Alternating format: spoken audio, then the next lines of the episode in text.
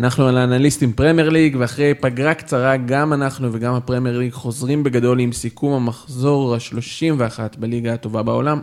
עם קשר דני שמדהים את כל העולם, קבוצה לונדונית עם שאיפות שמתרסקת לחתיכות, עוד לונדונית אחת שמרסקת לחתיכות, קבוצה של אולגרכים סעודים.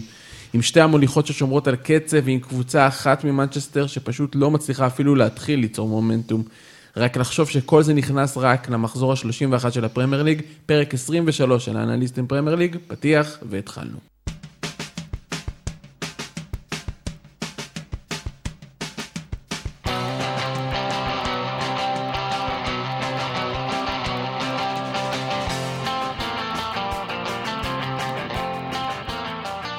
אהלן, אני חמי עמיחי, ואתם על הפרק ה-23 של האנליסטים פרמייר ליג.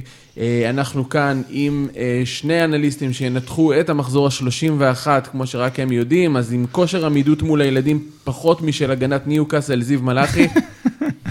חד משמעית אגב, חד משמעית. כן, כן, חודרים את כל קווי ההגנה.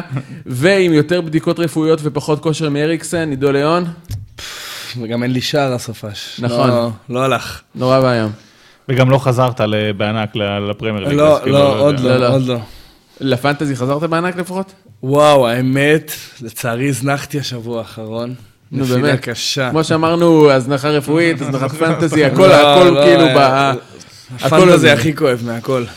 טוב, אז אה, לפני שאנחנו נתחיל, אה, ניכנס, אה, בחרנו לכם שלושה משחקים מהמחזור שננתח אותם לעילה ולעילה, ולפני זה אנחנו מזמינים אתכם למצוא אותנו בכל האפליקציות. אם אתם שומעים את זה, אתם בטח יודעים שאנחנו עכשיו, יש לנו פיד משלנו, אנליסטים, פרמייר ליג, מעכשיו אנחנו לבד ואנחנו צריכים אתכם. אז בואו תיכנסו לאפליקציות בספוטיפיי, בגוגל, באפל, תדרגו אותנו, זה חשוב לנו גם כדי שהאחרים ימצאו אותנו, תמליצו לנו על החברים שלכם. אה, ואנחנו, אה, אתם מוזמנים גם להיכנס אגב לקבוצת הפייסבוק שלנו, להיכנס, אה, לעקוב אחרינו בטוויטר, אנחנו מקווים להעלות שם יותר ויותר דברים טובים. אז יאללה, בואו נתחיל. חמי חמי בא חם היום, יותר יותר מהקבוצות, לדעתי. חזר לשגרה יותר מהקבוצות, יותר חם מהקבוצות, אבל זה בסדר. מהקבוצות, אני בדיוק אחרי אני בדיוק. אחרי טוטנאם ניוקאסל, ואני כאילו אה, חדור מוטיבציה. אז אה, ליברפול ווטפורד, אה, ליברפול לא בתצוגה מאוד גדולה, לא בל- בלחץ מסיבי כמו שראינו אותה, משיגה את הנקודות לקראת שבוע הבא, כמובן זה המשחק המ- החשוב. ניצחון 2-0. אז זהו, אני- אני חושב שאני הייתי יותר, אה, אה, כאילו בפתיח שלך אומר יותר חוזרים לשגרה מאשר חזרו בגדול, בטירוף וזה, חמי נתן פה... אה, עדיין לא חוזרים. חזרו, חזרו לשגרה. אני חושב שאתה אמרת את זה הכי טוב, זה הרגיש כמו משחק כזה של, מחזור כזה, סליחה, של בואו נסדר את השורות רגע אה, מחדש. בואו נחזור לקצב. נעבור את המחזור הזה לקראת המחזור הבא, שכבר יהיה סיפור אחר.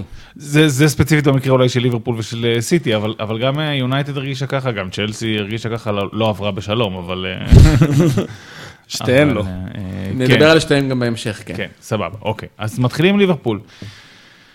אז ליברפול אה, עלתה למשחק, אה, לא רוצה להגיד מנומנמת קצת, אבל אה, זה היה נראה כזה, אתה יודע, לא בפול פאוור, חזרו, כולם למעשה בעצם חזרו, חוץ מטרנד שלא חזר מה- מה- מה- מהפגרת אה, נבחרות.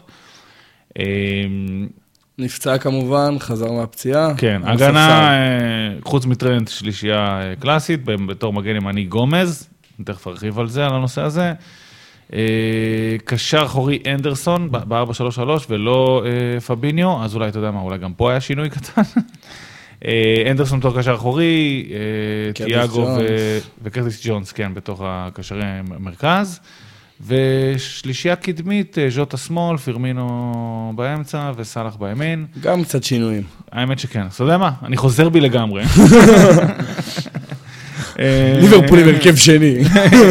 אה, אתה יודע, אוקיי, איפשהו בין שתי הקיצוניות האלה של אה, לא- כן. לא- לא כלום ולא לא, הרכב קצת שני. אבל- רוטציה בסיסית. תראה, אה, דיברו מלא עכשיו על הסיפור הזה של אה, החודש הקרוב, גם של סיטי וגם של אה, ליברפול. חודש באמת משוגע מבחינת משחקים. זה היה ברור שתקרה איזושהי רוטציה, במיוחד שהיו משחקי נבחרות, שאתה יודע, הקצב שם גם גבוה. הרבה מאוד מהשחקנים כוכבים בנבחרות שלהם, ואז הם כאילו גם מובילים את הנבחרת, וזה פשוט אה, דרש פה את הרוטציה. נראה לי שהרבה פעמים גם דיברו על ההרכב, על, הס- לא על ההרכב, סליחה, על הסגל של אה, אה, ליברפול, שהוא לפעמים טיפה פחות עמוק.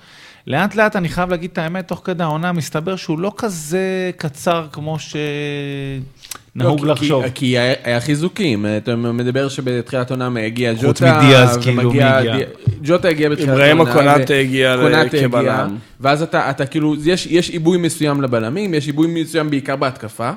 יש, יש, יש שם חמישה, חמישה שחקנים על שלוש, מאוד טובים על שלוש רוטט. אה, שחקנים. שלוש עמדות. נכון, אבל אני אומר שעדיין יש איזשהו קיבעון בראש של ליברפול עם סגל טיפה יותר קצר ודל, והאמת, ככל שאני יותר מסתכל על זה, גם מי היה בספסל במשחק הזה, הוא לא היה רע, הוא ספסל לא לא רע. סגל דל. כשאתה מסתכל על הסגל של סיטי, אז אתה כאילו אומר נוצץ, כי יש לך, תמיד יהיה לך שחקנים של... אה, כשאתה חושב על זה שווי של 60 ו-70 מיליון פאונד על הספסל. אז זה לא ככה בליברפול, אבל סגל דל זה לא, הביאו בלם, יש שני בלמים מעולים שבמחליפים לא חושב שיש עוד קבוצה עם בלמים כאלה על הספסל, זאת אומרת גומז וקונאטה זה בלמים לגיטימיים לפרמייר ליג, טרנד שגומז יכול להיות כמגן ימני, פתאום לואיס דיאז נכנס, יוצר קצת עומק. אה, כן, בסוף, קרטיס ג'ונס עולה, הרווי אליוט עולה, זאת אומרת, הנוער גם נכנס קצת לרוטציה. אה, כן, אבל תראה את הספסל, פביניו, קונאטה, מילר, אוקיי, אתה יודע, כבר מקומו כנראה בסוף הספסל קצת לאט לאט, אה, מאנה, אוקסלייד צ'מברלין, אה, צימקס, לואיס דיאז, אה, טרנט היה על הספסל, כאילו, בסוף ספסל אה, מכובד, אתה לא יכול להתווכח עם זה, כאילו. לא, לגמרי. זה בכלל לא מה שהתכוונתי להגיד, אבל לא ספסל משנה, מכובד כאילו, לגמרי, זה אין איכשהו ספק. נכנסנו לפינה של הסגל, אבל... אה, אבל בגדול... לא, ספסל טוב. ו- לא, אני אומר, מעבר לספסל, כי הרבה פעמים אתה אומר, אוקיי, ספסל, בגלל, ש... בגלל שעלו, שחקנים לא... זה, אז אוקיי, קרטיס ג'ונס, סבבה, זה לגיטימי כבר, ז'וטה זה, לג... זה המילה לגיטימי היא קטנה על. ה... על הנושא הזה. סגן מלך השערים גומז של אולי הפרמייר זה, ליג. ה... אתה יודע, הפשרה הכי גדולה בהרכב הזה. לא, הייתי אומר, הייתי אומר אולי שקרטיס. אה, גומז זה פשרה רק כי יש לך את טרנד שהוא המגן הימני נתון כן. לוויכוח הכי טוב בעולם, אבל אה, גומז בסוף כאילו לא נופל מקרטיס, הוא בלם טוב, הוא מגן ימני טוב, אני חושב שהוא הראה את זה גם כן, בהרבה שלבים במשחק האלה, כמה מסירות שטרנד היה מתגאה בהן. כן. אה, אוקיי, אני זז רגע. כן, זז רגע מנושא הסגל, לא יודע איך נכנסתי לזה בכלל, האמת, אבל אה, אנחנו מקליטים הפעם בלילה, וזה הולך להיות פרק לילה כזה. מחשבות ליליות מחשבות כאלה. ליליות, כן. אז אוקיי, פירמינו חזר להיות חלוץ במרכז, לא משחק להיט שלו, האמת. אה, כל האהבה שלי לפירמינו וכל מה שאני חושב שהוא אה, נותן, לא משחק להיט שלו. עשה את הפעולות הבסיסיות שלו של לרדת אחורה, לפנות שטח, ו... אה, סליחה, השתתף גם קצת בהנעת הכדור, לא משהו יותר מדי דרמטי. nothing to write home about, מה שנקרא. לא, אני לא חושב שהוא נתן מסירות מפתח, אני לא חושב שהוא היה מעורב יותר מדי. היה... חזר עייף. מי שעוד חזר עייף, אגב, סאלח, אה, חמישה דריבלים, אני חושב, אה, עם, עם אפס מוצלחים. אה, וגם רוב הפעולות שלו היו נראות מאוד כהות. אני חושב שהוא גם לא בעט הרבה לשער בכלל, תכף אתה תבדוק אותי, או שאני אבדוק את עצמי. אבל גם, בלי קשר, זה היה נראה מאוד במשחק, שהוא גם... בעט שלוש פעמים לשער, אפס למסגרת. יפה, דריבלים אה, חמש ואפס, זאת אומרת אה, אה, חמישה ניסיונות, אפס מוצלחים. קיצור, לא סאלח אה, חד ועוקצני, אה, מה שנקרא. אה, גומז כמגן ימני, אז סבבה, נתן הופעות, ואמרת נתן כמה מסירות, ספציפית לז'וטה באסיסט לגול, הרמה טיל, אבל אם אה, טיפה, סליחה, מסתכלים על זה יותר גבוה, אה, הייתה השפעה על המשחק. האגף ימין לא תפקד כמו, כמו, כמו שהוא מתפקד שטרנד שם, וזה ברור, זה טבעי. אה, כל ליברפול עם שבע, מסיר, שבע מסירות מפתח בלבד. טרנט יש לו בדרך כלל הרבה תרומה למסירות המפתח וזה הורגש. אה, שמונה קרוסים בלבד, זה גם, אה, במשחק הזה, זה גם 50% מהממוצע העונתי של ליברפול. אתה יודע, זה מאוד מתבטא, כאילו, ש... שאלכסנדר ארנולד לא שם.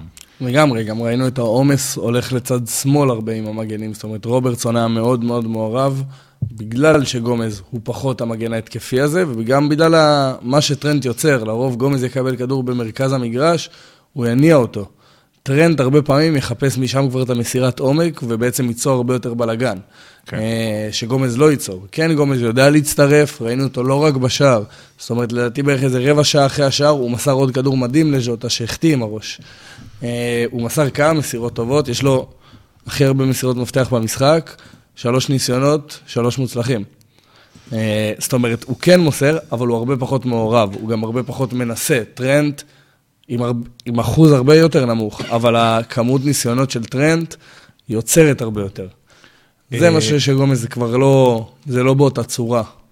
מסכים איתך, אני חייב להגיד את האמת, אתה יודע, הוא גם כאילו לא עולה הרבה בהרכב, לא משחק, לא שם, אני חושב שזה גם יש לזה השפעה על, ה, על ה, כמה הוא מרגיש בטוח לעלות למעלה, לעשות, לתת מהלכים יותר אחרים. אה, אה, זה גם טיפה- לא העמדה שלו בסופו של דבר. הוא בלם, זה בסופו של דבר כאילו מגן ימני, עמדה שונה מאוד, אתה לא אתה לא יכול לצפות שהוא יתפקד אותו דבר כמו אה. זה נכון, העמדה המקורית שלו היא בלם, הוא גם חד משמעית יותר טוב כבלם, ראינו אותו עם ונדייק, ונדייק גורם להרבה בלמים להיראות מדהים. אבל ראינו אותו משחק מעולה, אבל מגן ימני זה לא עמדה זרה לו, זו עמדה שהוא שיחק לא, בליברפול כמעט עונה שלמה.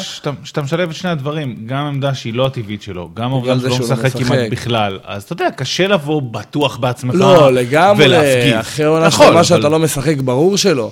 פשוט אומר, זה לא שזה איזה עמדה זרה לו, אבל אה, לגמרי, השילוב שזה באמת לא העמדה המקורית שלו. בנוסף לזה שהוא לא משחק הרבה, ובאופן כללי, יש סיבה למה העמדה החזקה שלו היא בלם ולא מגן ימני. הוא יותר מתאים בסגנון מסירות שלו, בטכניקה, למרות שאני חייב להגיד את האמת, כמה קרוסים מדהימים. כמה קרוסים כאילו. מדהימים. לגמרי, לגמרי.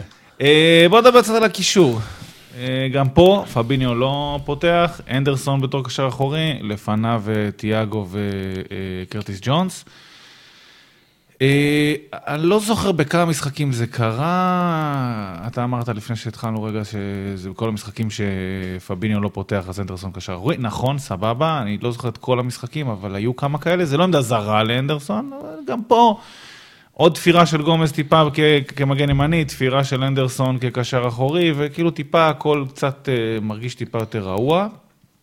באופן כללי, לפני כמה שנים, היה עונה שאנדרסון שיחק כקשר אחורי ממש, ואז אני זוכר שהדיבור נכון. שהמעבר למספר 8 הזה הוא זה שנתן לאנדרסון לפרוח, ואחר כך הגיעו נכון. באמת העונות שבהן הוא נבחר לשחקן העונה, והיה פוצץ. הרבה יותר משמעותי, שהוא גם תומך בהגנה, אבל גם איך שהוא סוגר את טרנד בצד ימין, איך שהוא משתלב בהתקפה במשולשים האלה, זאת אומרת, הוא פרח בעמדה של השמונה, יש סיבה למה הוא יצא מהשש.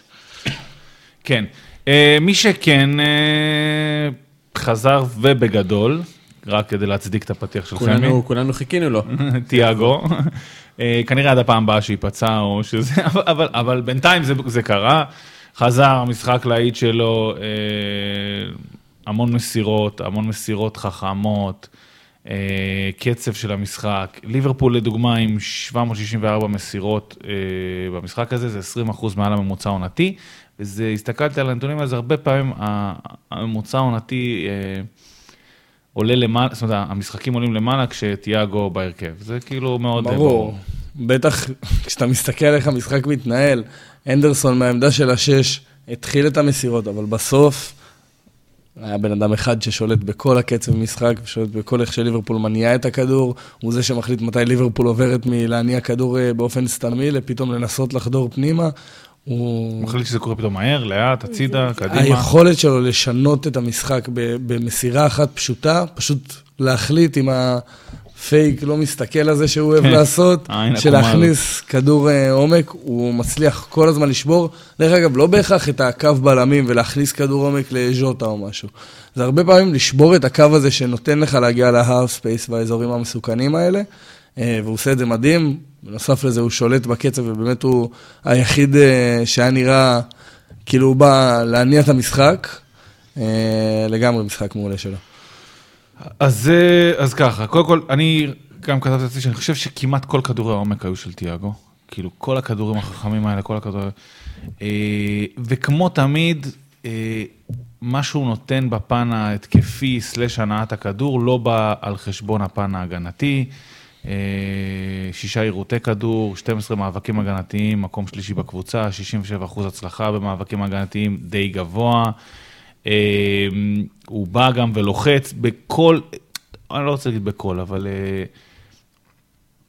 סליחה, שוב. ברוב הפעמים שווטפורד ניסתה לצאת קדימה מהר, הוא בא והיה שם מאוד אגרסיבי. נתן שם עבודה הגנתית יפה מאוד. אה, הגיע הרבה פעמים, לפעמים כמו בלם שלישי או בין בלם למגן, לקבל את הכדור ולהתחיל התקפה. ממש כל הקצב משחק של ליברפול איתו, הולך איתו.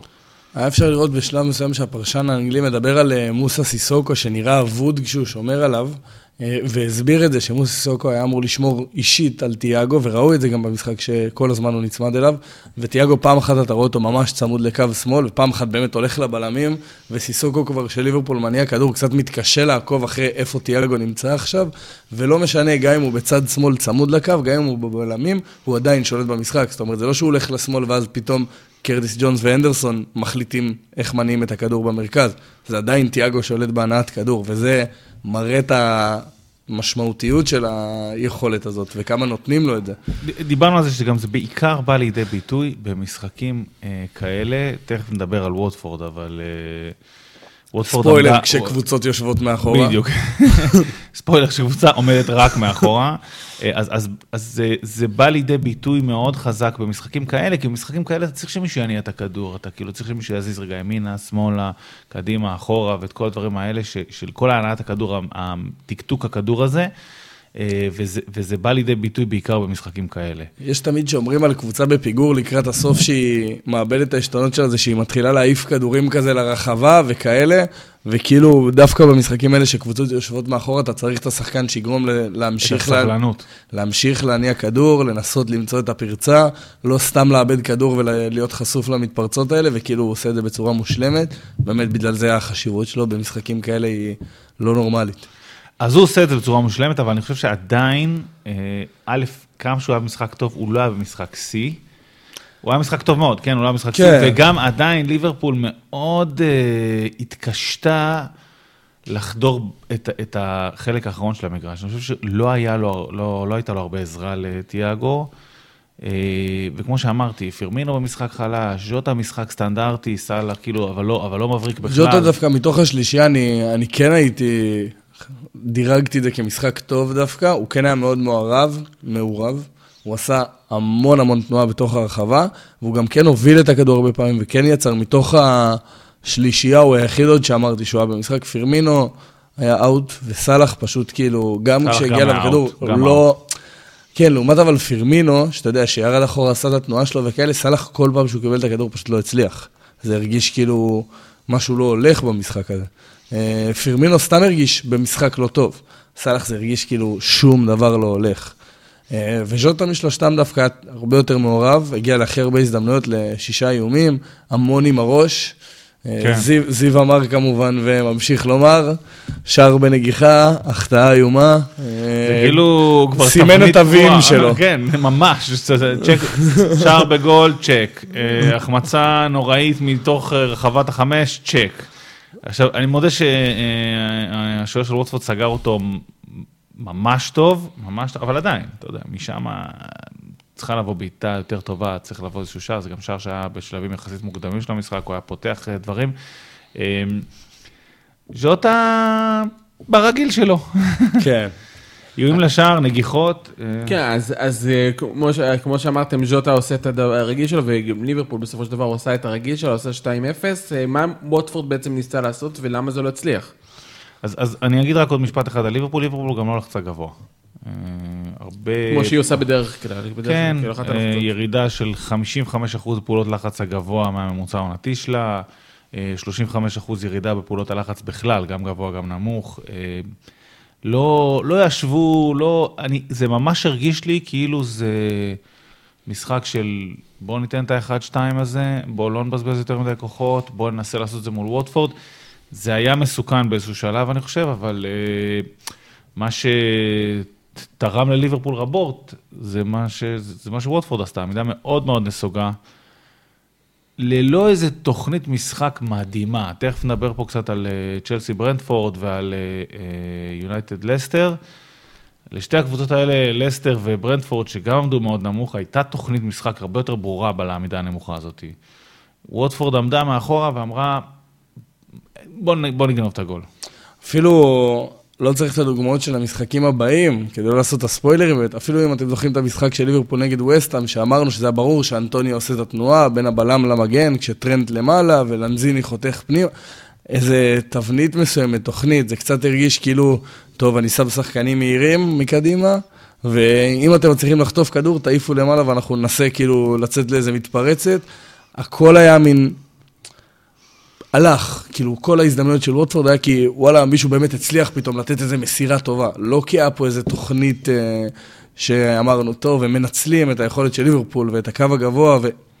זה לא היה זה. פשוט כן. הרגיש כמו לצאת, ובסוף, כן, אתה מגיע לכמה הזדמנויות האלה. אה, לא מספיק באמת אה, כדי לנצח משחק, או אפילו כדי להוציא משהו, ביום חלש של ליברפול. כן, שמע, 32 אחוז החזקה בכדור, ארבעה איומים לשער בלבד, זה מיותר לומר שזה מעט. אה, מספר מסירות ממוצע להתקפה, 2.3.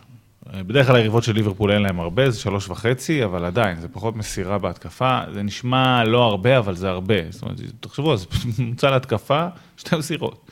שתי מסירות, זה כאילו... מעט. זה פחות או יותר אומר, לא חטפת כדור. מסרת למגן אחר והוא הרחיק. אה, כן, אחוז כדורים ארוכים, כמעט 18 אחוז מסך המסירות, שזה שוב כמעט כל מסירה חמישית היא כדור ארוך. אה, מה שכן אגב, אבל היא עשתה טוב, וזה שמתי לב, היא תקפה מאוד טוב את מסירות העומק של ליברפול. אה, ברגע מאוד שליברפול... באומץ. כן, ממש באומץ.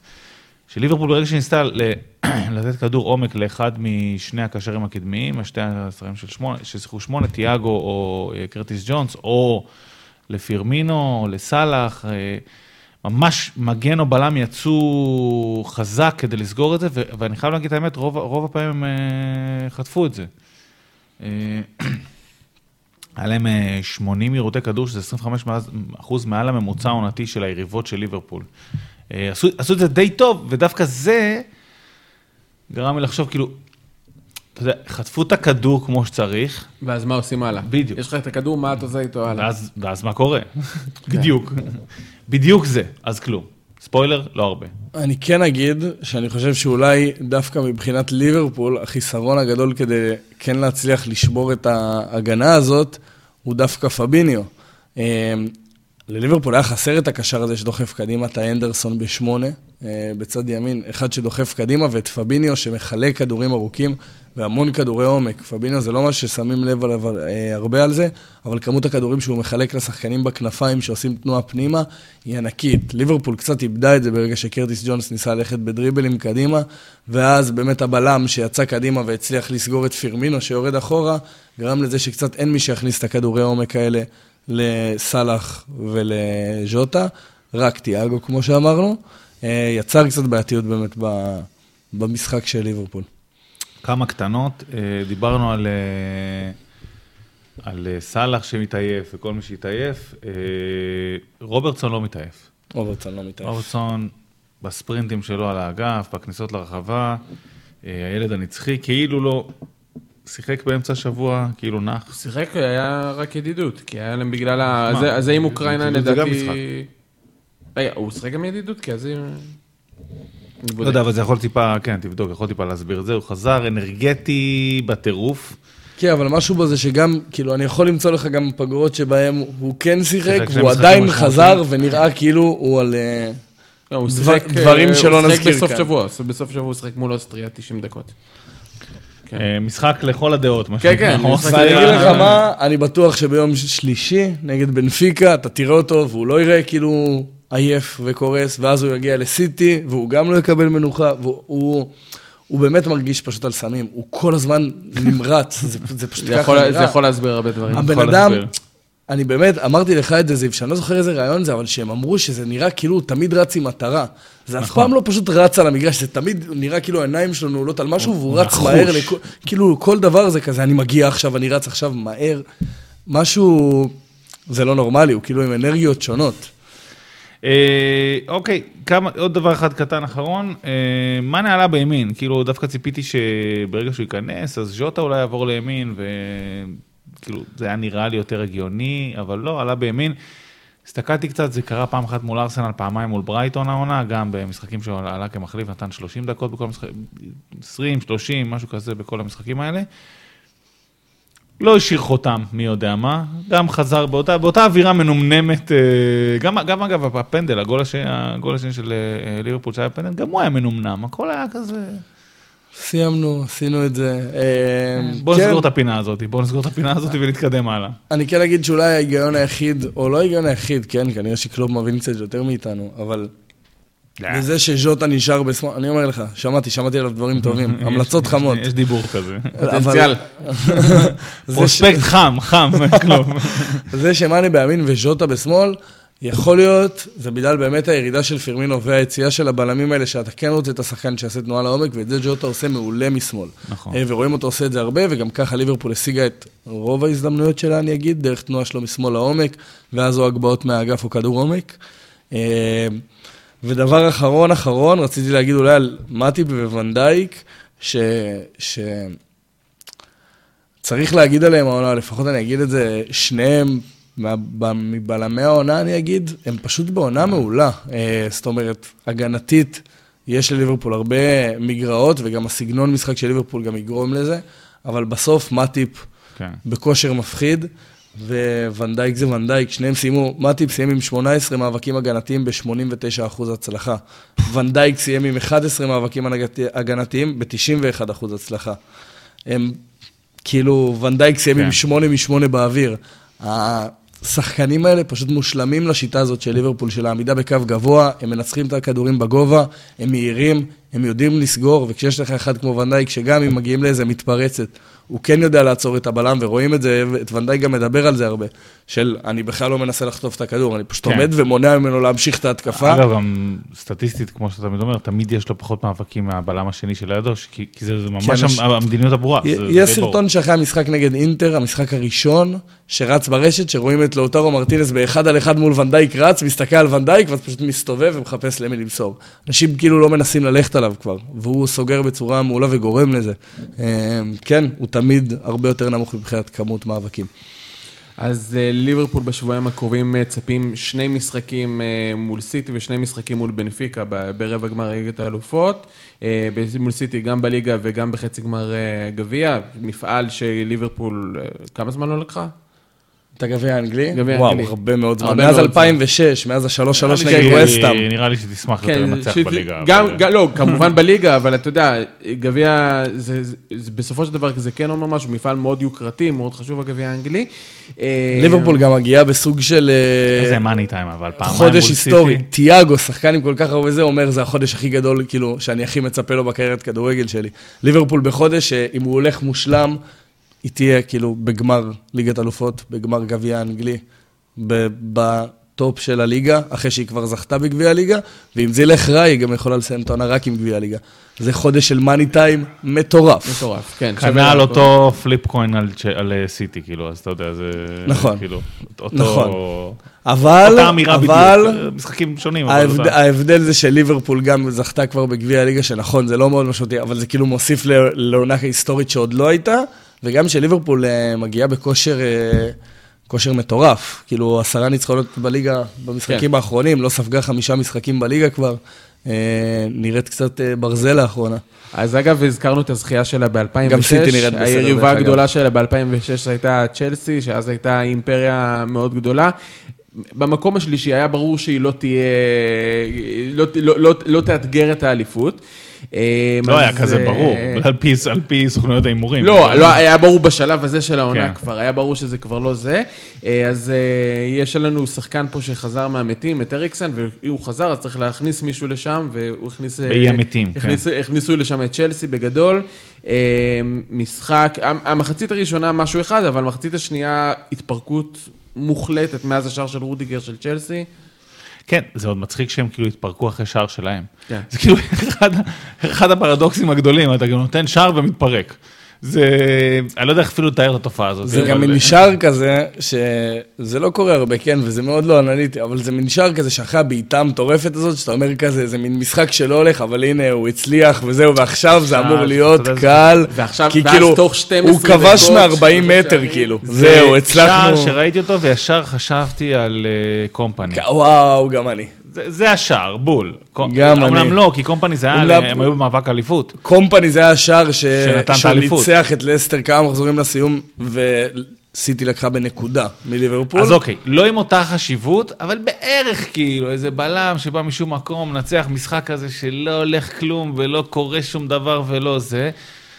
ואז זה הגיע. ברנד- ברנדפורד. לא, ואז זה מצחיק, אחרי גול שלך אתה מתפרק, כאילו, זו תופעה לא ברורה בעליל, לא, לא מכיר כאלה לא, היא תופעות. כן מעידה על זה שגם למרות הגול הזה וגם למרות שכאילו הגול- הוא היה אמור לתת אנרגיות אה, אה, מטורפות לצ'לסי, זה מרגיש שיש שם משהו שהוא מאוד מדוכדך בקבוצה, מאוד כן. מיואש, וזה, וזה כאילו, זה גם היה ניכר מאוד במחצית הראשונה, שצ'לסי היו כאילו על הפנים, ובמחצית השנייה הם גם תוך 12 דקות חטפו שלושה שערים.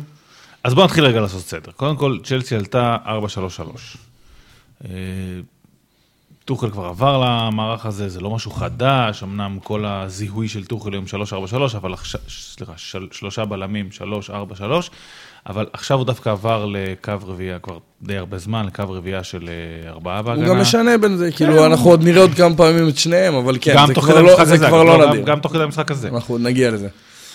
אה, 4-3-3, אבל אני חושב שמה שהיה אה, ישר בלט לי לעין כשההרכבים אה, פורסמו, היא ששלישיית הקישור כולה, אין בה מניע כדור אחד. כל שלישיית הקישור היא עם דריבליסטים. זה לופטוס צ'יק אה, כקשר אחורי, קנטה אה, ומייסון מאונט. שלושתם מתמחים בריצה עם הכדור, אה, ובאופן באמת פרדוקסלי, אבל יש לי רגע לזה הסבר, זה הסתיים עם פחות אה, דריבלים, כאילו כמות דריבלים נמוכה מהרגיל של צ'לסי. אה, חשוב אבל להגיד על מה שאתה אומר על, ה... על הקטע של, המסי... של השחקנים שמוסרים. זה לא, אם אנחנו משווים את זה לליברפול של תיאגו, זה לא שחסר תיאגו, זה לא רק איזה ז'ורג'יניו שהוא המתקתק כדור שלך, אלא ממש שלושתם כאילו ניכרים בזה שהם לא... גם הנדרסון הוא לא תיאגו שינהל את המשחק כמו הז'ורג'יניו של צ'לסי, כן? אבל הוא שחקן שמוסר את הכדור הרבה, הוא נכון. יודע לעניין את הכדור. בצ'לסי כאילו שלושתם בכלל לא ניסו ליצור הנעת כדור, ובוא תן את הנתון וההסבר על הדריבלים. אז קודם כל, הדריבלים היו, אה, הייתה ירידה של 25 אחוז, 25 אחוז מהממוצע העונתי.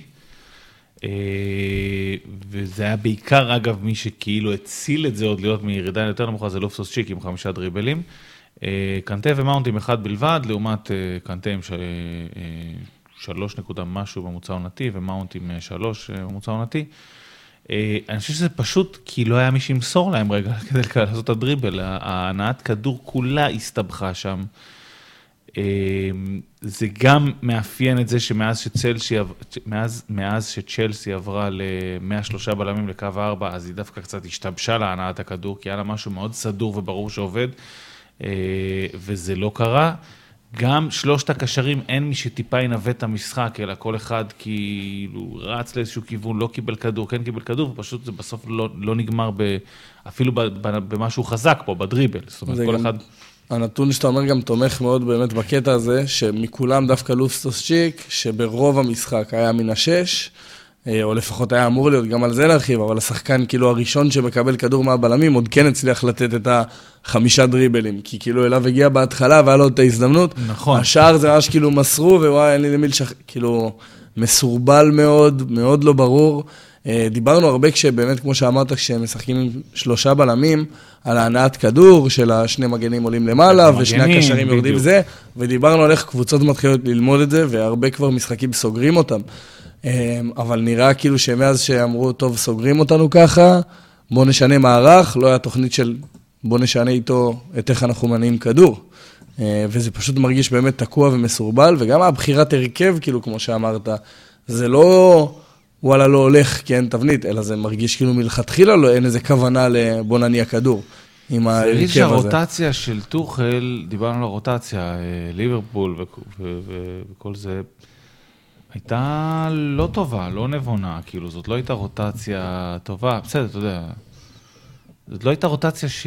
אני לא יודע, לא, לא, אין לי הסבר לזה, כי באמת שלישיית הקישור היא ללא מניע כדור אחד, וזה מן הסתם קלאסי שיהיה בקישור, ולא תמיד חייב אה, מניע, לא תמיד חייב תיאגו בקישור, בסדר? זה לא חייב להיות תמיד מישהו שהוא מניע כדור בח, בחסד, אבל עדיין, לופסוס צ'יק הקשר האחורי, כמו שאמרת, קיבל את הכדורים, עשה את הדריבלים, הסתבך, חזר, יצא, הלך, בא, לא, אה, וגם כאחריות הגנתית, כקשר אחורי, היה לו פחות, אה, הוא היה פחות מסודר בזה. הגול השלישי של אה, ברנדפורד, שאני עוד ארחיב עליו, הוא קלאסי לזה, הקשר האחורי חסר שם בטירוף. לא לקשר אחורי, אלא להבנת מי הוא הקשר האחורי, שעל זה אתה לדעתי כן. רוצה להרחיב. אה, נרחיב על זה תכף גם כש- כשנדבר על, אה, על אה, ברנדפורד, אז אה, עוד משהו ששמתי לב אליו, שאלונזו ואספיליקווטה, כשהם היו, אלונזו מגן שמאלי, אספיליקווטה התחיל כמגן ימני, אחר כך עבר להיות בלם, נדבר על זה אחר כך. אה, משכו מאוד פנימה, זאת אומרת, לא, לא היו. מגנים שלה על הקו, צמצמו, וזה גרם לצ'לסי להיות מאוד צרה. המגנים שלה לא ריווחו. בצד שמאל בכלל לא היה ריווח, כי ורנר אה, נכנס המון נכנס לאמצע. גם לאמצע, יחד עם אלונסו הרבה פעמים, זה כאילו לא כל השחקן כך היה היחיד ברור. בעצם מכל ה-11 שריווח זה זייח. אה, שנצמד- שנצמד לקו וממש נצמד. זייח נצמד לקו, אבל עמד על הקו. והיחיד שאיכשהו פתח את המשחק של אה, צ'לסי היה זייח. היחיד עוד שאני אגיד אולי שגם עוד ניסה חוץ ממנו זה אולי מאונט שלפעמים הלך ימינה, אבל את מאונט היה צריך בהנעת כדור, ששם הוא לא היה מספיק שותף. אה, והוא נתן באמת יותר ללופטוס-צ'יק וקנטה לנסות, אה, שזה לא הלך. וזייח אה, באמת היחיד שבאמת נצמד. כל צ'לסי הייתה קצת מצופפת ימינה והרגישה צרה, כמו שאתה אומר. ובסוף יש לך נתונים על זה שאתה רוצה להגיד, לא על הקו ימין. בכלל, בגלל העובדה שהם שיחקו צר, אז לא היו הרבה קרוסים לרחבה, כמעט בכלל, באגף שמאל כמעט בכלל לא. אה, בלי הנתונים של זייח זה רק שבעה קרוסים ואחד מוצלח. אה, מבחינת כמות זה כמעט חצי מהכמות העונתית של אה, צ'לסי, זאת אומרת, פר משחק, ואחוז דיוק כמובן מאוד מאוד נמוך, אחד מתוך שבע, זה ממש נמוך. 14 אחוז דיוק בקרוסים, בדרך כלל הממוצע, בדרך כלל אחוז דיוק סביר עומד איפשהו בין 25 ל-30 אחוז. צריך אה, להגיד גם אבל בסוף שזה מרחק של קרוס אחד שכן מצליח מלהפוך להגיוני, כאילו במספרים הנמוכים זה לא הופך את זה לקיצון מטורף, כאילו, כן, נכון. אבל כן, אבל זה אחוז נמוך. אה, זייח לבדו, תשעה קרוסים, חמישה מוצלחים. גם כמות גבוהה יותר מכל שאר צ'לסי, אחוז הצלחה מדהים. ואחוז הצלחה מדהים. אז כאילו... הוא, הוא ממש היחיד שאיכשהו הניע את צ'לסי קדימה. צ'לסי גם לא לחצה בכלל לחץ גבוה, אה, ירידה של 50% פעולות לחץ על המגרש, הלחץ הגבוה בכלל כמעט לא היה קיים. אה, אנמי, אנמי מאוד. אה, אני לא יודע, צ'לסי, חמי אמר את זה, נראית קצת מיואשת. אה, ואם אתה חושב על איך היא התחילה את העונה, כמה הבטחות היו שם, לוקאקו, ורנר, כל הניסיון הזה לראות את צ'לסי מרווחת, ובתחילת העונה זה עבד. כן, לוקאקו, אנחנו ממש זוכרים את תחילת העונה שלו, הייתה טובה, ג'יימס, בן צ'ילדוול, כאילו כל זה נעלם כלא היה, ממש. דיברתי על זה איתך, אה, של אה, הגיע הזמן לתת כבוד לליברפול וסיטי קצת, לא על העונה בכלל, אלא בכללי. צריך להבין כמה הליגה הזאת, כאילו, אנשים אולי פתאום חושבים שהיא כזאת ליגה שאתה יכול בה להתפוצץ, והיא נהייתה פחות, אה, לא יודע, תחרותית נקרא לזה. זה ליגה קשה, זה שליברפול וסיטי מציבים סטנדרט מטורף בשש עונות האחרונות, חמש עונות האחרונות אולי, סטנדרט שלא יאמן, דיברתי איתך על זה שכאילו הם מחזיקים באיזה חמש-שש מהטופ 10 של כמות הנקודות שקבוצות משיגות אי פעם בליגה האנגלית. אה, כאילו, היכולת הזאת של הניסיון של להחזיק כל כך הרבה, בוא נגיד ככה, אני גם לא אופתע אם צ'לסי לא יצליחו להגיע לשם עונה הבאה, וזה לא כי הם קבוצה לא טובה. יש להם פוטנציאל מטורף ומאמן מעולה. זה פשוט משהו שמאוד קשה לבנות, קבוצה כל כך יציבה שיכולה להתחרות עם סיטי וליברפול כרגע. שוב, אנחנו אומרים את זה כל העונה, אבל צריך כל ה... זה, אבל צריך להזכיר את זה. צ'לסי עדיין קבוצה יחסית מאוד צעירה. אברץ, ורנר, זיאח, ורנר אולי לא, אבל אה, זיאח, מאונט, זה שחקנים מאוד צעירים בסך הכל, כלומר לא, הם שחקנים כבר מאוד ברמה עולמית, אבל אתה משווה נניח לשחקנים כמו אה, סאלח, או ברנרדו סילבה, או דה בריינה, שזה שחקנים כבר שיש להם רזומה, יש להם כבר את ה... עברו זה שלהם. קבוצות, עברו אגב, קבוצות. עברו ליגות. נכון. אה, תראה, אני אגיד שני דברים. אני חושב שגם אחד, זה מה שעידו אמר. יש איזשהו, אה, נת- איזושהי, נטייה, בגלל שסיטי וליברפול עושות את זה כבר אה, חמש-שש שנות רצוף, לחשוב שזה נורמלי מה שהן עושות. וזה לא. אה, זה גבוה. פעם היית לוקח אליפות עם 80 נקודות. זה היה קורה, היית מגיע ל-80 נקודות והיית...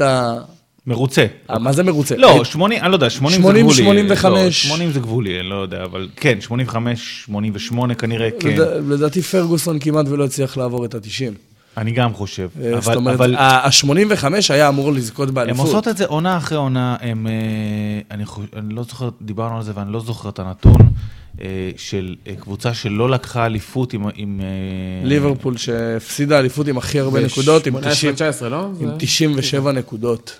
זה כן, אבל תש- קרה לדעתי זה שתי עונות רצוף, לא? עם 97 נקודות. לדעתי זה קרה פעמיים בחמש עונות האלה. ש- שזה מדהים, זה ש- שהסגנית היא לוקחת יותר נקודות ממה שלקחו אי פעם בפרמייר ליג בכל העונות. זה, זה היה כל כך מטורף, שזה הציב את ליברפול לדעתי שלישית אי פעם מבחינת כמות נקודות שקבוצה זכתה בה, בעונה של 38 משחקים, והיא לא לא זכתה זכתה. באליפות. זאת אומרת, אם אתה הולך לכל העונות בהיסטוריה, יש שתי עונות שבהן 97 נקודות לא היה מספיק לזכות יש באליפות. עונה אחת, יש עונה אחת. עונה אחת זה זאת שבה היא הפסידה את האליפות הזאת, והעונה אחת זה היה 100 נקודות של סיטי. כן. זה לא, זה לא הגיוני. אז זה דבר ראשון, ואני מסכים איתך, צריך לתת לליברפול ולסיטי את הקרדיט על זה, אבל אנחנו מתעסקים קצת בצ'לסי, ופה אני, אני חושב שאתה אומר, אגב, קבוצה צעירה בהקשר אחר, אבל א', אני מסכים איתך, חמי, קבוצה צעירה. קבוצה צעירה אבל, בבנייה. אבל, אבל אני חושב שהיא גם קבוצה, וזה גם, אה, דיברתי איתך ככה קצת לקראת ההכנה לפרק, היא קבוצ... אי אפשר להגיד שהיא קבוצה צעירה ללא מסורת, כי יש כמובן את כל תקופת מוריניו וכל כמובן. התקופה הזאתי, אבל הדור, ה- לא הדור, העידן הזה של צ'לסי, עזוב עכשיו מה שקורה עם רומן אברמוביץ' וכל זה נניח לפ... לפני, כי הרי הם איבדו את הסיכוי למאבק אליפות לפני, אי אפשר לבנות, לבוא ב, ב, בחצי עונה ולבנות קבוצה. זה מאוד uh, נחמד לסוכנויות ההימורים, וזה מאוד נחמד לבאז סביב הקבוצות, אבל, אבל תמיד הדברים האלה לא עובדים בעונה הראשונה. זה לא עבד לקלופ בעונה הראשונה, לא יודע גם בשנייה, זה לא עבד לא לפפ, לפפ זה לא עבד בעונה. הראשונה או בשנייה, אני חושב. אה, זה לא עובד. הפרמייר ליג היא ליגה קשה מדי, אתה לא יכול לבוא, לקנות שני כוכבים ולסגור את הפינה. זה לא יקרה, אה, ו- ובגלל הדברים האלה, שלא תמיד הדברים עובדים. חלוץ לא תמיד מתלבש טוב. בסופו של דבר, סליחה. כן. בסופו של דבר, זה, זה כאילו חלק, חלק מהרעיון של לבנות קבוצה, זה לא לבנות עונה, אלא לבנות סגל בדיוק. לאורך שנים, זה מה שליברפול וסיטי בעצם עושות. זה לקח גם, אגב, לצ'לסי של מוריניו. תחשוב על כל מאמן גדול שלקח והיה פה עם איזה שושלת. אגב, צ'לסי של מוריניו זה לא- פרגוסון, בוא לא- בוא לא נדבר בכלל. כאילו. צ'לסי של מוריניו זה לא דוגמה טובה, כי מוריניו לקח אליפות בעונה הראשונה שלו. בעונה הראשונה שלו בצ'לסי הוא לקח אליפות, אבל, אבל לפניו היה את... לא, בעונה הראשונה המלאה שלו. המלאה, נכון, סליחה. העונה השנייה יש תסמין מוריניו, שזה להגיע, עונה אחת ל- להתקדם, עונה שנייה לזכות באליפות, עונה שלישית להחריב את הקבוצה. כל התרשים הזה התחיל הסאגה הזה ממוריניו. מתקצר, אגב, עכשיו כבר בעונה השנייה הוא מחריב את הקבוצה, אבל הוא בסדר. דילג על חלק מהשלבים. כן, נגיד השלב של לקחת אליפות הוא כבר לא עושה. הוא לא מאמין בו. זה לא- זה לא הוא כבר יותר. אז בואו נדבר גם על, קצת על ברנטפורד, שבכל אה, זאת כן. ארבעה שערים, כן. אה, נראית טוב. אה, האמת שברנטפורד, עד שאריקסן הגיע, היא הייתה, היא התחילה כאילו כקבוצה סימפטית כזאת, העולה החדשה, פעם ראשונה בפרמייר ליג, איזה כיף, איזה זה, וצברה נקודות, ולאט לאט התחילה להידרדר, ואיכשהו שאריקסן הגיע, אה, לא יודע אם זה קשור אליו דווקא, או אולי בכלל קשור לזה, היא פתאום מראה אה, אה, יכולת אה, מחודשת, פתאום היא מראה, היא מראה שכאילו היא לא שייכת אה, דווקא למאבקי התחתית. אז, אז כמה דברים. קודם כל, אני חושב שזה לפני אריקסן, אה, עם כל הכבוד לו, ו- כמובן. ויש כבוד, זה לפני אריקסן. אני חושב שדיברנו על זה באחד הפרקים הראשונים שהקלטנו אנחנו, לא באחד הפר... המחזורים הראשונים של העונה, אנחנו נראה לי טיפה נכנסנו אחרי, אבל אנחנו מחזור 6, כן. כן. אה, לא, אנחנו התחלנו ממחזור 6 לדעתי. כן? ראשון. אוקיי, בסדר. אה, מה שאני בא להגיד זה שגם דיברנו על זה באחד הפרקים הראשונים שלנו, היא עושה היטב מה שהיא יודעת לעשות, והיא עושה את זה גם בתזמון נכון ומתי שהיא יכולה. אה, היא עושה לחץ גבוה, נניח בצורה מדהימה, אבל היא עושה אותו רק לפרקים קצרים. אה, לראיה, היא, היא, היא, היא עשתה פחות פעולות לחץ מה- ממה שהיריבות של צ'לסי בדרך כלל עושות בממוצע העונתי של היריבות של צ'לסי, אבל היא גרמה לצ'לסי עוד 20% יותר עיבודי כדור בחצי שלה. זאת אומרת, היא עושה את זה בצורה מאוד טובה. היא עומדת נמוך בחלק גדול מהמשחק, אבל היא עושה את זה בצורה מאוד מבוקרת ויודעת איך לצאת קדימה. בדיוק מה שדיברנו, היא יודעת שלא שהיא קרה לא בוודפורד. יכולה לשבת כל המשחק על הקבוצה, אבל כשהיא עושה את זה, היא עושה את זה טוב. אז כשהיא לוחצת, היא לוחצת טוב, אבל היא עושה את זה לרגעים, אה, זאת אומרת, לתקופות קצרות, כי היא יודעת שהיא מאבדת את הכוח אחר כך, היא עומדת נמוך הרבה פעמים, והיא יודעת, וזה מאוד נראה מכוון. מתי שהיא עושה את זה, התזמון שהיא עושה את זה, יוצאת עם כדורים ארוכים לטוני אה, ואמבואמה בסגנונות שונים. לאמבואמה זה כדור אה, ארוך לשטח, על הקרקע הרבה פעמים, זה לא כדור לגובה. אה, זה כאילו דברים, נשמעים דברים מאוד בסיסיים ומאוד סטנדרטיים, אבל היא עושה כל דבר טוב, את הדברים המאוד סטנדרטיים והמאוד בסיסיים טוב. כדור ארוך גם... לטוני, כדור ארוך לטוני, אני רק אסיים את זה רגע, כדור ארוך לטוני יהיה לגובה, ומיד אחריו לכדור השני יהיה אמבואמה. יש כאלה שני גולים, הגול השלישי אגב שדיברנו עליו כדוגמה טובה לזה, סליחה, לחוסר הקישור האחורי של אה, צ'לסי. אז הוא מתחיל מכדור ארוך לטוני, שיורד לאמבואמה, שחוזר לטוני, שנותן ליאלנט, שנכנס מקו שני, ואף אחד בעצם לא אה, סוגר אותו. פה בדיוק בחור הזה של הקישור האחורי שדיברנו עליו. אבל הכדורים הארוכים האלה, לטוני ואמבואמה, הם פשוט נראים טוב, ו- וזה כאילו הכי צפוי בעולם, שלטוני אתה תשלח לגובה ולאמבואמה לשטח, אבל הם עושים את זה, והם עושים את זה טוב. אז גם אם זה הכי צפוי, זה טוב, זה עובד. זה, אתה משתמש בדיוק במה שיש לך, וזאת נראית קבוצה מאומנת היטב. זה לא משהו כל כך מתוחכם. יש לך חלוץ גבוה, חזק, שהוא מאוד טוב עם הראש, ולכוון אליו את הכדורים הגבוהים, לעומת החלוץ הקט... הנמוך והמהיר, שתכוון אליו לקרקע. אבל בסוף, ברמה הכי גבוהה בעולם, כשאתה משחק נגד השחקנים הכי טובים בעולם, להצליח לחטוף כדור, והכדור שאתה משחרר בתוך חצי שנייה, להבין איפה בדיוק כל אחד יתמקם, כדי להבין למי אתה מוסר בכלל, ולא פשוט לראות שחקן ולהעיף אליו את הכדור, אלא לחשוב לפני כל הרחקת כדור שלך, זה, זה קשה זה בטירוף. זה נקרא בשתי מילים תבנית התקפה. והרבה פעמים אצל אנשים נהוג לחשוב שתבנית התקפה זה איזשהו משולשי מסירות מסוימים, ואיזשהו מישהו נתן בשטח, יש גם כאלה, לא אגיד שלא, לסיטי יש לא מעט כאלה, אגב, לאו דווקא, אבל יש גם תבניות התקפה פשוטות. כדור ארוך, כי אתה יודע בדיוק איפה טוני יהיה, ויודע בדיוק איפה אמבוים יהיה, ואתה יודע איזה תנועה הם הולכים לעשות, ואתה יודע גם לאיפה לתת להם את הכדור. לטוני נותנים כדורים, עזוב רגע, אתה רק לגובה, ברור שזה לגובה, אבל נותנים לו לכדורים צעד ליד הבלם, צעד מהצד שלו. בין בלם למגן לרוב. הם לא. כדורים סתמים. ויש להם אחוזי הצלחה גם יותר גבוהים, ולאמבואמה, הכדורים האלה לשטח גם, הם, הם, זה מכוון, וכמו שאמרת, כדי שבלם או קשר אחורי ישר יראה את זה וישר יבין את זה, הוא יודע, הוא עובד על זה באימונים, זאת נקראת תבנית התקפה, פשוט. אה, זה. מעבר לבלם, זה גם זה שטוני יודע שבשנייה שחוטפים כדור, הוא בדיוק עושה את הריצה שהוא יודע למקום שהוא יודע, ואז מאוד קל לך גם להבין למי אתה מוסר, לאן אתה מוסר, זאת אומרת, הכל שם הוא אמן ביחד, ואם דיברת על תבנית, באמת, השער השלישי הוא התבנית שחזרה על עצמה הכי הרבה. קלאס. שזה הכדור הגבוה לטוני, שמוריד לאמבואמו, ואז אחד הקשרים, לרוב באמת ינלט, עושה את התנועה לתוך הרחבה מקו שני. זה חזר על עצמו וחזר על עצמו, זו תבנית קלאסית, ו- והיא פירקה... את הפייבוריטית לאליפות. היא עובדת, את הפייבוריטית לאליפות. פייבוריטית, אה, כן. אז רגע, מחצית שנייה היה פה איזשהו מעבר, דיברנו על זה שנרחיב זה טיפה לשלושה בלמים אצל צ'לסי. ג'יימס נכנס, בהתחלה נכנס בשמאל, אחרי זה עבר לימין. אה, זייח תפס את כנף שמאל, אמרנו שהוא ממש נצמד לימין, אבל בסוף הוא תפס את כנף שמאל. אה, וקובצ'יץ' נכנס למרכז, ומה שקרה זה, קרו שני דברים ש... עם כל החוסר הזה בהנעת כדור או במניעי כדור, לא, לא בדיוק ברור לי למה קובצ'יץ' לא שיחק יותר, אבל קובצ'יץ' ב-30 דק, 30 ומשהו דקות, אני חושב 32, משהו, משהו כזה. כן.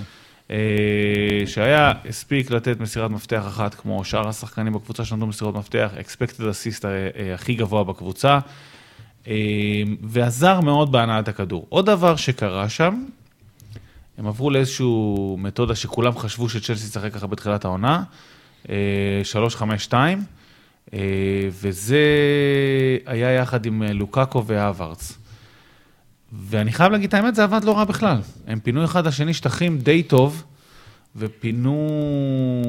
זאת אומרת, לוקאקו נכנס מאחורי אברץ, אברץ נכנס מאחורי לוקאקו, אה, וזה עבד יחסית לא רע. זה שילוב שלא ראיתי עוד העונה קורה, אני אולי, אולי מפספס פה איזשהו פעם. לא, לוקאקו ואברץ כשני חלוצים, אני חושב של... קרה לדעתי כבר פעם כן? אחת לפחות, לא הרבה, אבל כן. אולי מפספס איזה פעם אחת או משהו כזה, אבל... קרה יותר לוקאקו וורנר. כן, בדיוק, זה כאילו היה נראה השילוב הקלאסי של, אה, אה, של מה שאמור לקרות מבחינת ה-532, אבל את האמת, זה עובד בכלל לא רע עם אה, לוקאקו ואברץ, ודווקא שם יכול להיות שזה יכול להיות מעניין. עם ורנר זה לא עובד, עוד דיברנו על עוד...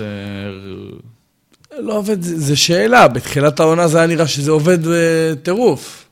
זה גם עניין מאוד של תקופות. האם זה עובד בצורה חלקה? בטוח לא. לא עובד, אני עוד לא הייתי מכריז. אה, אני כן חושב שהשילוב של ורנר כחלוץ שני, עוד פעם, לוקאקו זה סימן שאלה גדול, ורנר גם, כן? אבל ורנר כחלוץ שני יכול להתאים הרבה יותר ממה שהוא לא מתאים בכל הבאה. שניהם. לא יהיו שם בעונה הבאה. שניהם. אני מהמר על זה ששניהם לא יהיו אני חושב. שאחד מהם לפחות יהיה בעונה הבאה, ואני מהמר על ורנר. שוורנר יישאר בצ'לסי, אני חושב שגם, ואני גם חושב. שוורנר יהיה... כי אני. חושב שהכמות של הכסף שצ'לסי השקיע בו, והוא יחסית עדיין צעיר, אני חושב שהם, אה, שעוד עוד ייתנו לו את ההזדמנות. מרק מי וורדס, שניהם לא שם עונה הבאה. אוקיי. תשמעו, ורנר, עם כל החיבה, קשה דרך אגב מאוד לצפות מה יהיה בצ'לסי. אה, נכון, אבל אה, אני, אני יוצא מתוך הנחה שכן יגיע כסף, יגיע בעלים, יגיע רוכש ויהיה כסף. ורנר, עם כל הסימפתיה, וה... האמת, אין לי מילה יותר חזקה מזה, סימפתיה אליו, הוא... הוא לא פורע את השטרות בעדינות. לא, פורע את השטרות הוא לא. אה, אפילו לא מריח אותם, אני לא יודע. בוא נגיד אני- ככה. אין לי, אין לי ביטוי יותר טוב ככה. לפורע את השטרות. הוא אבל- לא פורע את השטרות, אבל יש הרבה שחקנים שלא פרעו את השטרות בהתחלה, או אפילו בכמה עונות שלהם באנגליה, והם היו צריכים הוא. ניצוצות, הוא לא. מראה כלום. והם היו צריכים לצאת החוצה ולהצליח. השם הראשון שעולה לי זה, כן, אפשר ללכת על הסאלח ואלה, אבל לי עלה איאגו אספס כזה, של לחזור לסלטוויגו ולהיות חלוץ טוב מאוד. ורנר. מראה, ורנר מראה... הוא תקוע, אה, הוא תקוע. הוא. לגמרי תקוע, אבל בסוף, אם הוא טיפה עם יותר ביטחון, והסיומת שלו טיפה יותר טובה, פתאום זה עולם אחר. אגב, אגב, כל מי ש... כל הדוגמאות שאתה רצית לתת, שזה סאלח, לוקאקו, אה, קווין דה בריינה. כולם היו צריכים לצאת רגע ליגה, לחזור. נכון. זה. אני לא אומר אולי שהוא זה, לא... באמת- אולי זה באמת מה שיקרה. אני אומר, הוא לא יהיה שם עונה הבאה. זה, אני עוד לא יודע. לדעתי הוא יהיה שם, ולדעתי זה טעות. הוא צריך לעזוב, לדעתי. אוקיי. אגב, הוא אגב, בפינת ההימור. דיברנו על אה, החודש אה, שמצפה לליברפול, אז החודש שמצפה מצפה לצ'לסי הוא לא פחות דרמטי. צ'לסי אמנם אליפות לא, אבל יש להם שני משחקים מול ריאל מדריד, גם חצי גמר מול קריסטל פלאס, חצי גמר שהם חייבים לקחת, של, של הגביע, ושני משחקים מול ארסנל ו- שהם לא. הם, לא, שכמובן הם לא מאיימות עליה כרגע, כרגע אבל עדיין זה... כן, אחי. אבל, אבל זה שתי קבוצות שנאבקות מאוד מאוד חזק, אה, יש להם על מה להיאבק מאוד חזק בעונה הזאת. כלומר, מבחינת צ'לסי, אה, כל הדבר, החודש הזה יכול להסתיים שהם הם גם, כמו שעידו אמר לגבי ליברפול, מועמדים לצ'מפיונס, גמר אה, זה, אם הם עוברים את ריאל מדריד, אז... אז אה, לא, מועמדים לגמרי. אז קשה לראות שהם אני לא אגיד שההבדל מועמדים. זה שא', שההגרלה של ליברפול היא מטורפת, כי לקבל את סיטי כאילו בחצי גמר גביע אנדי זה המשחק נכון. הכי, אחד הטובים שיש כיום בכדורגל העולמי, אמ, וגם שבשני המפעלים האלה מרגיש שליברפול ואותו דבר סיטי, ולמה גם לסיטי זה, זה קודם כל האליפות שהיא חשובה, וב' שגם סיטי וגם ליברפול מרגיש שאם הן מנצחות הן הפייבוריטיות. ואם לא, אבל- ליברפול עולה אז היא שם בזה. צ'לסי, גם אם תעלה לחצי, היא תהיה הלא פייבוריטית, זאת אומרת, זה לא... סיטי וליברפול מרגיש שכל ניצחון, אתה צעד יותר קרוב ללעשות היסטוריה. לא, נכון בהקשר של הליגה, אבל דווקא בליגת אלופות אתה לא יכול להגיד שהם קיבלו הגרלה קשה, ליברפול.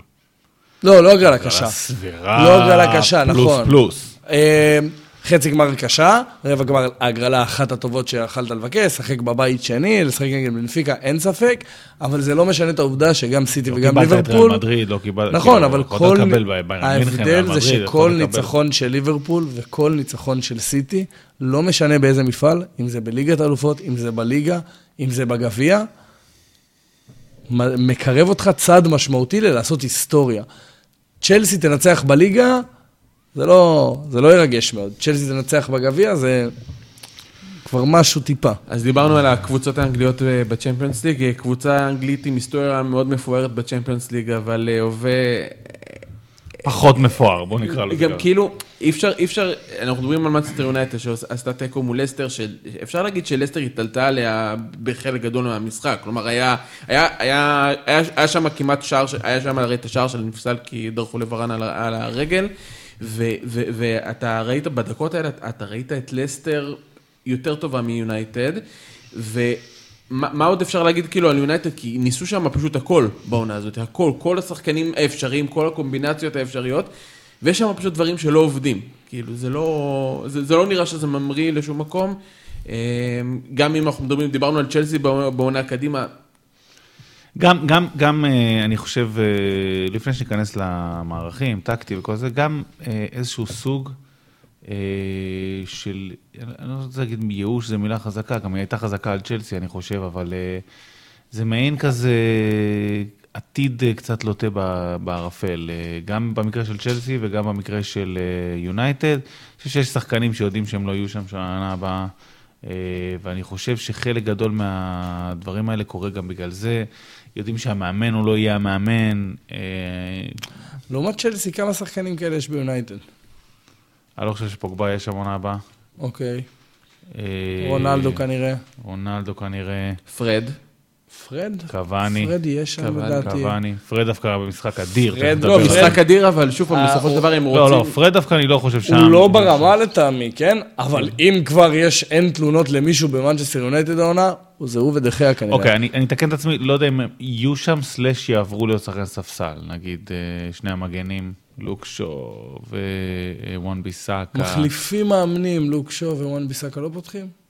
לא בטוח. לוקשו, אני לא יודע, אני לא יודע אם בכלל הוא יישאר, אגב. אני מזכיר, לוקשו, אני אומר, שאלת כמה שחקנים יש כאלה, אני מתחיל להקריא לך כאילו טיפה, וזה כאילו כבר נכנס לאיזשהו... אני דווקא פרד חושב שכן הוא יישאר, ומקטומני כן יישאר. מקטומני יישאר, ברונו יישאר, ג'יידון סנצ'ו יישאר, אלנגה יישאר. ברונו בוודאות יישאר, חתם הרגע.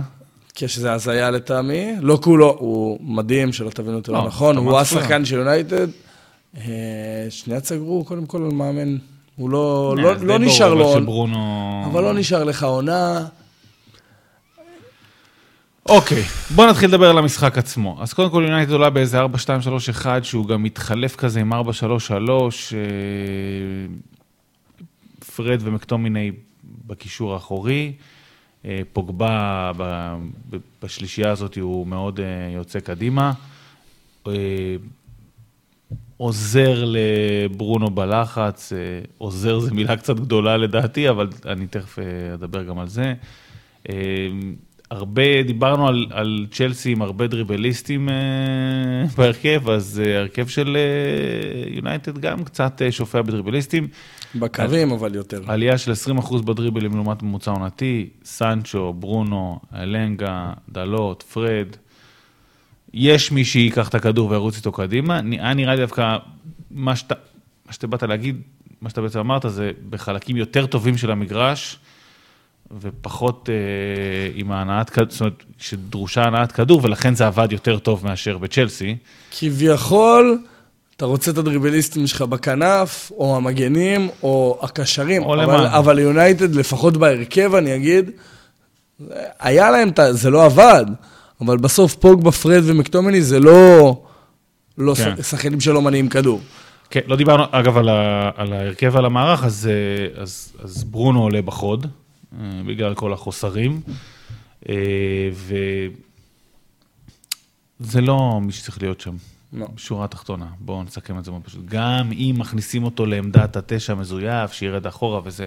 אז קודם כל, זה לא מי שאתה רוצה שירד אחורה, זה מי שאתה רוצה שיצטרף מקו שני להיכנס בדיוק. להרחבה. אז, אז, אז, אז ממש נכון, כי בדיוק בוא תגיד, הוא עושה את התנועה ההפוכה למה שאתה רוצה, הוא כאילו, הוא הרבה פעמים יורד אחורה גם כשהוא משחק בקישור אה, ולוקח את הכדור, אבל הוא הרבה פעמים נוטה לבוא עם, עם הפנים קדימה. ומה שגם היה חסר לי פה זה כשהוא יצא, אז uh, סנצ'ו ואלנגה לא ממש נכנסו פנימה, שזה בעצם מה שאתה מצפה שיקרה שהחלוץ יוצא. מי שכן נכנס קדימה ומצא את עצמו הרבה פעמים בתוך הרחבה זה uh, פוגבה, אבל זה לא המקום הטבעי שלו שם. הוא לא מייצר משם באותה קלות, באותה טבעיות ובאותה איכות כמו שהוא מייצר מאחורה. אה, זה, זה לא המקום שלו שם. הוא כן צריך להיות בקישור, בקו האחורי יותר של הקישור. יש שם את הבעייתיות שדיברנו, עליהם כל, שדיברנו עליה כל העונה, עם הבעייתיות והרכות ההגנתית שלו והאגרסיביות שם, אבל עדיין זה יותר טוב מאשר שיהיה שם מקדימה. אה, וגם הנעת הכדור שלו פחות טובה מקדימה מאשר מאחורה. זה כאילו נראה יותר טבעי שילך קדימה, אבל, אבל לא. אה, יש הרבה, אני זוכר את זה מהשיחות על אה, שעת התקופה, שדיברו האם טרנד צריך לשחק בנבחרת אנגליה בקישור. ו, ויש משהו במאיפה אתה מקבל את הכדור, ואיפה אתה רוצה לקבל אותו כדי לשלב אותו עם הסגנון מסירות שלך. פוגבה, כשיש לו טיפה יותר חופש, שהוא יותר מאחורה, והוא רואה את השטח לפניו, ויכול בעצם לפרוץ את הקו הראשון, הוא הרבה יותר טוב מאשר פוגבה שיושב עליו הקשר האחורי של הקבוצה היריבה, שהוא צמוד לבלמים וצריך להכניס את הכדור עומק האחרון הזה. זה לא הכדורים שאתה מחפש מפוגבה, אתה מחפש שהוא יניע לך את הכדור ושהוא יעשה את הטיאגואים האלה. את ה... לשחרר כדור קדימה, להעביר אותו לאגפים, להכניס כדורי נכון. עומק מהקו השני, ולא הברונו שיכניס לאחד על אחד מ...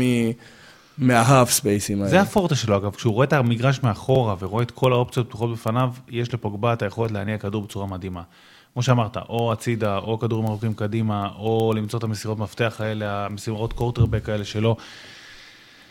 אמ, כשהוא למעלה, הוא מאבד את היכולת הזאת, ואז איבד את זאת, איבד את עוד כמה דברים אחרים, לא נשאר הרבה. יונייטד הייתה קצת אנמית, תשעה יומים לשער בלבד, אה, ודיברנו קצת על הלחץ, אז בואו טיפה נרחיב. אה, קודם כל, 40 אחוז הצלחה בלבד במאבקים ההגנתיים, הממוצע שלה הוא 54, והיא גם ככה לא מהגבוהות בליגה. אה, דובר הרבה על הלחץ הזה כשרגניק הגיע, ולא נראה ששום דבר מצליח לעורר אותו. יונייטד בדרך כלל ב, עם, עם אחוז הצלחה של 47 אחוזים בפעולות הלחץ הגבוה שלה, המשחק הזה 10 אחוז בלבד. הצלחה. עכשיו צריך להגיד, שזה ממש צריך להגיד 47 אחוז זה נמוך. כן, אני אומר, גם ככה היא נמוכה. אז, אז, אז חמישית מזה, או מה שזה לא יהיה, זה כאילו אחוזים גרועים מאוד.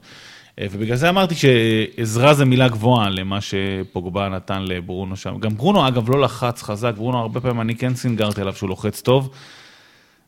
לא. זה יותר מזה, אתה כמעט זה נתון שאני חושב עליו, כן? אבל כאילו, אני, אני בא לי להגיד שגם בלי ללחוץ אתה תגיע ל-10% הצלחה בלחץ. זאת אומרת, 10% הצלחה בלחץ פשוט אומר שפעם באיזה כדור ארוך לא הלך טוב לזה, כאילו, זה כל כך נמוך שזה...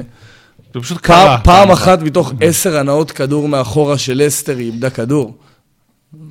זה לא... בניגוד מוחלט אגב למה שלסטר עשתה, אבל בסדר, תכף גם נרחיב על זה. הנעת כדור של יונייטד, uh, uh, אי אפשר שלא לציין את פרד, אה, משחקן שהוא, אני חושב, יחסית מושמץ, שבוע אחרי שבוע, הוא, אוקיי, מושמץ זה אולי מילה חזקה, אבל הוא היה פחות ה... לא, אפשר, אפשר להגיד, הוא... אפשר להשתמש במילה הזאת, כן, הוא... לא, מושמץ זה קצת מילה גדולה. הוא בעיקר את חושבת... פחות מוערך, בוא נקרא לזה. הוא שחקן מאוד אפור עם הרבה מאוד כוכבים מסביבו. אז אני חייב להגיד את האמת, שבוע אחרי שבוע הוא כבר בא ונותן עבודה. אה, בכל המשחק הזה הוא היחיד שדחף את יונייטד קדימה.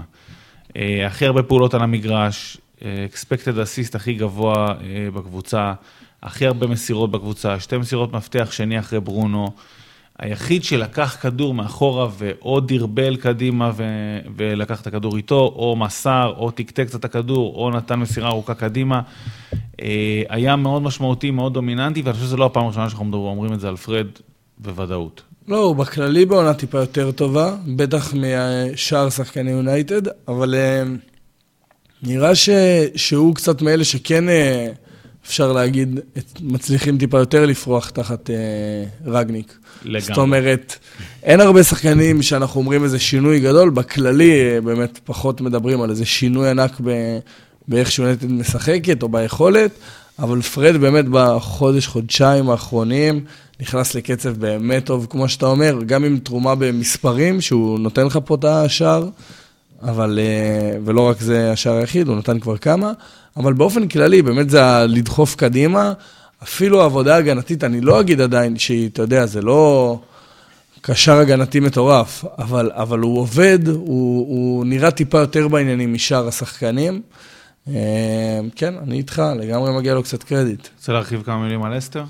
אה, על לסטר, אז לסטר גם עלתה ב-4-2-3-1 פחות או יותר, מדיסון בימין, דוסברי הול באמצע, בארנס בשמאל ויאנצ'ו בחוד. אה, ראינו את מנדי בקישור האחורי, לצד מי היה איתו שם? טילמנס. טילמנס שיחק איתו, שמנדי יותר הקשר האחורי מבין השניים, וטילמנס במיקום ככה, אבל הוא זה שאמור לדחוף את הכדור קדימה. נכון. ראינו את קסטניה פותח בשמאל, זאת אומרת, הרכב... די הייתי אומר סטנדרטי של אסטר, כן. עם איזה כמה חוסרים של אה, ורדי, אה, בבלמים חסרים, אבל בסך הכל ההרכב המצופה פחות או יותר. אה, ולסטר בא בגישה טיפה שונה מיונייטד. אני לא אגיד שלסטר היו טובים, זאת אומרת, זה הרגיש כמו משחק של שתי קבוצות שלא ממש הגיעו למשחק, אבל לסטר הרגישה שהיא דוחפת יותר. זאת אומרת, לסטר כן הגיעה ללחוץ טיפה יותר מיונייטד, היא שיחקה עם לחץ גבוה הרבה פעמים, אה, ושיחקה עם קו הגנה גבוה, עם קו הגנה גבוה מאוד. זוכר את ה-10% הצלחה של יונייטד בפעולות לחץ גבוה? נדבר אליי עם לסטר. 86 אחוז. 86 אחוז. גבוה מאוד. 86 אחוז, זה גבוה קיצוני, להשוואה ליברפול סיטי לידס, הקבוצות הלחצות הטובות של הליגה, עומדות לרוב על אזור ה-65-67. 86 זה גבוה בטירוף. הרבה גם בגלל סרבול בהנעת כדור של מנצ'סטר יונייטד, אבל כן, הלחץ הגבוה באופן יחסי עבד. הוא לא היה לחץ באטרף, זאת אומרת, זה לא הלחץ של סיטי שיושבת עליך ומפעילה את המכבש ופשוט יושבת עליך, אבל כן, לחצו גבוה, לחצו יפה, אה, ואני כן אגיד, הרווי בארנס אה, פתאום כן, נהיה לאחרונה וואו. שחקן מאוד מרכזי בלסטר ובהתקפה שלה, נהיה מין תבנית קבועה, שזה עניין שהוא כן הולך גם קדימה ולעומק, אבל עניין שגם הרבה יורד אחורה, והרווי בארנס כל הזמן עושה את התנועה. משמאל לאמצע, הוא הגיע להכי הרבה הזדמנויות במשחק הזה, והוא פשוט כל הזמן עושה את התנועה הזאת שחוזרת גם עם הכדור וגם בלי. אה, ונהיה מן האקס פקטור מבחינת התנועה לעומק ולתוך הרחבה, הוא זה שאתה רוצה שיקבל את הכדור. מסכים. ואני אגיד בנוסף לזה, משהו על, בקצרה על שתי הקבוצות על השער, אה, שמבחינת לסטר השער היה מעולה. מבחינת יונייטד ראינו שם בעיה שחוזרת על עצמה הרבה, וזה המעבר מהתקפה להגנה. עכשיו, זה לא שמנצ'סטר יונייטד בשער שהיא ספגה עברה מהתקפה מסודרת שחטפו לה כדור ולא הצליחה לעמוד במתפרצת. אבל לסטר תקפה, היא איבדה כדור, ואז מנצ'סטר יונייטד ניסתה לצאת למתפרצת, וברגע שהיא איבדה כדור, פשוט הזמן שלוקח לשחקנים של מנצ'סטר יונייטד להתארגן בטרנזישן, איך שקוראים לזה, במעבר הזה מלתקוף ללהגן, הוא כל כך גדול שפשוט לסטר במסירה אחת פירקה את כל ההגנה, וזה לא היה איזה מסירה שפורצת בין הבלמים. לא, פשוט מסירה פשוטה, וזה נראה כאילו כולם רצים קדימה, וכאילו לא, לא הבינו שצריך לחזור. ושום הייתה שם גם את הרכות בקישור האחורי הזה, שכאילו עוברים אותו בקלות מדי, דיברנו על זה המון, אבל קרה שוב. טוב, אז בקצרה על אה, המשחקים האחרים אה, במחזור, וניפרד. אה, ברייטון ונוריץ' ולידס וסאוטהמפטון מסיימות בתיקו, ברייטון ונוריץ' 0-0, לידס וסאוטהמפטון תיקו 1. עם עוד שער של וורד פראוז בחופשית מדהימה, שזה קצת טירוף נהיה. כמובן, ווולפס מנצחת 2-1 את וילה, שתי קבוצות כזה מרכז טבלה. אמ, וווסטאם עם ניצחון מעולה 2-1 על אברטון, אברטון כמובן בעונה קטסטרופה, אבל אה, הווסטאם נדבקת אה, לחבורת הצמרת, לחבורת המקום הרביעי בעצם ש, ש... למלחמה שם, אה, ובמשחק שהסתיים לא הרבה זמן לפני שהתחלנו להקליט, אותנאם משמידה את ניו קאסל. חמש אחת, לא, לא חודש טוב לקבוצות עם אוליגרכים ממדינות דיקטטוריות. לא, לא חודש טוב. אה, וניו קאסל כבר חשבו, חשבו שהם לאט לאט עולים, מגיעים לאמצע הטבלה, ופתאום הם מוצאת את עצמה לא, לא במרחק מאוד מאוד גדול מהתחתית. היופי אבל בתחתית זה שכל מה שאתה צריך זה ריצה של שניים, שלושה משחקים טובים, ואתה פתאום בורח לשנייה. כן. מצליח לנשום. עכשיו הם, הם אומנם עם תשע הפרש אה, בזה, אבל, אה, אבל עדיין אה, אברטון עם שני משחקים פחות מהם, וברלי עם שני משחקים פחות מהם, כלומר, כאילו, זה עדיין אי אפשר, עדיין אי אפשר באמת לדעת, אבל כבר מקבלים את התחושה, ווטפורד, ברנלי ונוריץ' קצת, קצת מאחורי כולם. שנראה שלידס היא הבאה בתור, כן, ואז, כן, נכון. ואז אברטון. כן, אני אגיד את זה, לדעתי גם במרוץ לטופ 4 וגם במרוץ נגד הירידה. ברור מי בתמונה, ברור שזה טוטנאם, ארסנל, מנצ'סטר יונייטד וווסטאם. ברור שזה השלישייה שאמרת עם אברטון ולידס, אבל בכולם, בוא נגיד ש... שיש את, ה... את הברורה.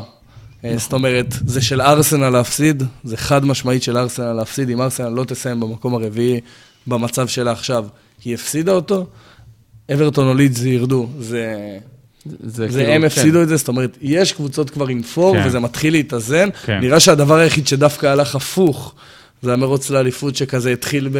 לא התחיל, אבל הגיע לשלב כזה שאמרת, טוב, זה נגמר, ודווקא עכשיו הוא מגיע לשיא שלו. אה, נראה ששם מתחילים להתקבע דברים, אבל אה, כל מה שאתה צריך בסוף זה ריצה אחת טובה, בטח בתחתית. מספיק לך שתי ניצחונות ואתה בחוץ, אז זה אה, יכול להשתנות בשנייה. תראה, בסוף אנחנו כבר מחזור 30, 31 לחלק מהקבוצות, 28, לא משנה. אה, בסוף נשארה ריצה אחת טובה, זהו. אנחנו בשלב הזה של נכון, העונה, כאילו, נכון, לגמרי. אתה אומר כל מה שצריך זה ריצה אחת טובה, זה מה שנשאר, אחי. זה- זה מה שיש. כן. זה, בעצם מה שמחכה לנו במחזור הבא, כאילו, כמובן המשחק המרכזי, המשחק, משחק העונה. אחד אה, המשחקים הגד- הגדולים. סיטי ליברפול, אחד המשחקים המעניינים גם בשנים האחרונות, הן מגיעות מאוד צמודות, שניהם בפורמה מאוד טובה, מאוד מעניין לראות, כמובן שאנחנו נדבר על זה פה אה, בפרק הבא שלנו. אז עד כאן אה, פרק 23, עוד לפני שסיימנו להקליט אותו, אפשר כבר להגיד שהוא אה, הפרק הטוב בכל הזמנים של, הפ- של ה pod, כמו, כמו, מספר, אולי? כמו מספר 23 אחר. הימורים אולי? לסיטי ליברפול, לפני יאללה. המשחק לא, הזה. יאללה, בוא נלך על זה. סיטי ליברפול. מזכיר, בעת רגע, אחד. רק- על סיטי ליברפול, לא על ה- על שאר המשחקים פחות... אה, לא, אני, כן, זה- זה- זאת הייתה הכוונה. אני חושב שהמשחק סיטי הזה ליברפול. זכה. אה, וואו. 2-2 אני אומר, שתיים, שתיים. כן. או-אה. תן לנו חמי, אני חייב איזה שנייה. 3-1 לסיטי. 3-1 לסיטי. שלוש אחת לסיטי. זה אמירה. או-אה. אה, אני כנראה אפול בזה, אבל... אה, אני הולך על 2-2. אה, אני אגיד שזה שזה איזה... אתה חייב ללכת עם שתיים, ליברפול, אחד ליברפול. לא, כן. אני- אני חושב שבפורמה הזאת ליברפול באמת באה... קשה להגיד פייבוריטית בין שתי הקבוצות המטורפות האלה. 2-1 אבל לליברפול, זה מה אני- שרצית לומר, ואני חושב שזה כן, ההימור- שזה הכי חכם, אבל לליברפול, אני... אבל זה בעת אחד, וואו, משחק, עומד להיות משחק. עומד להיות- עומד להיות משחק. משחק. יאללה, אז אנחנו אה. נדבר עליו בשבוע הבא. תודה זיו, תודה עידו. תודה פרק לך, חמי. 23, תודה, חמי. הגוט של הפרקים, מגיע לסיומו. ביי לכם.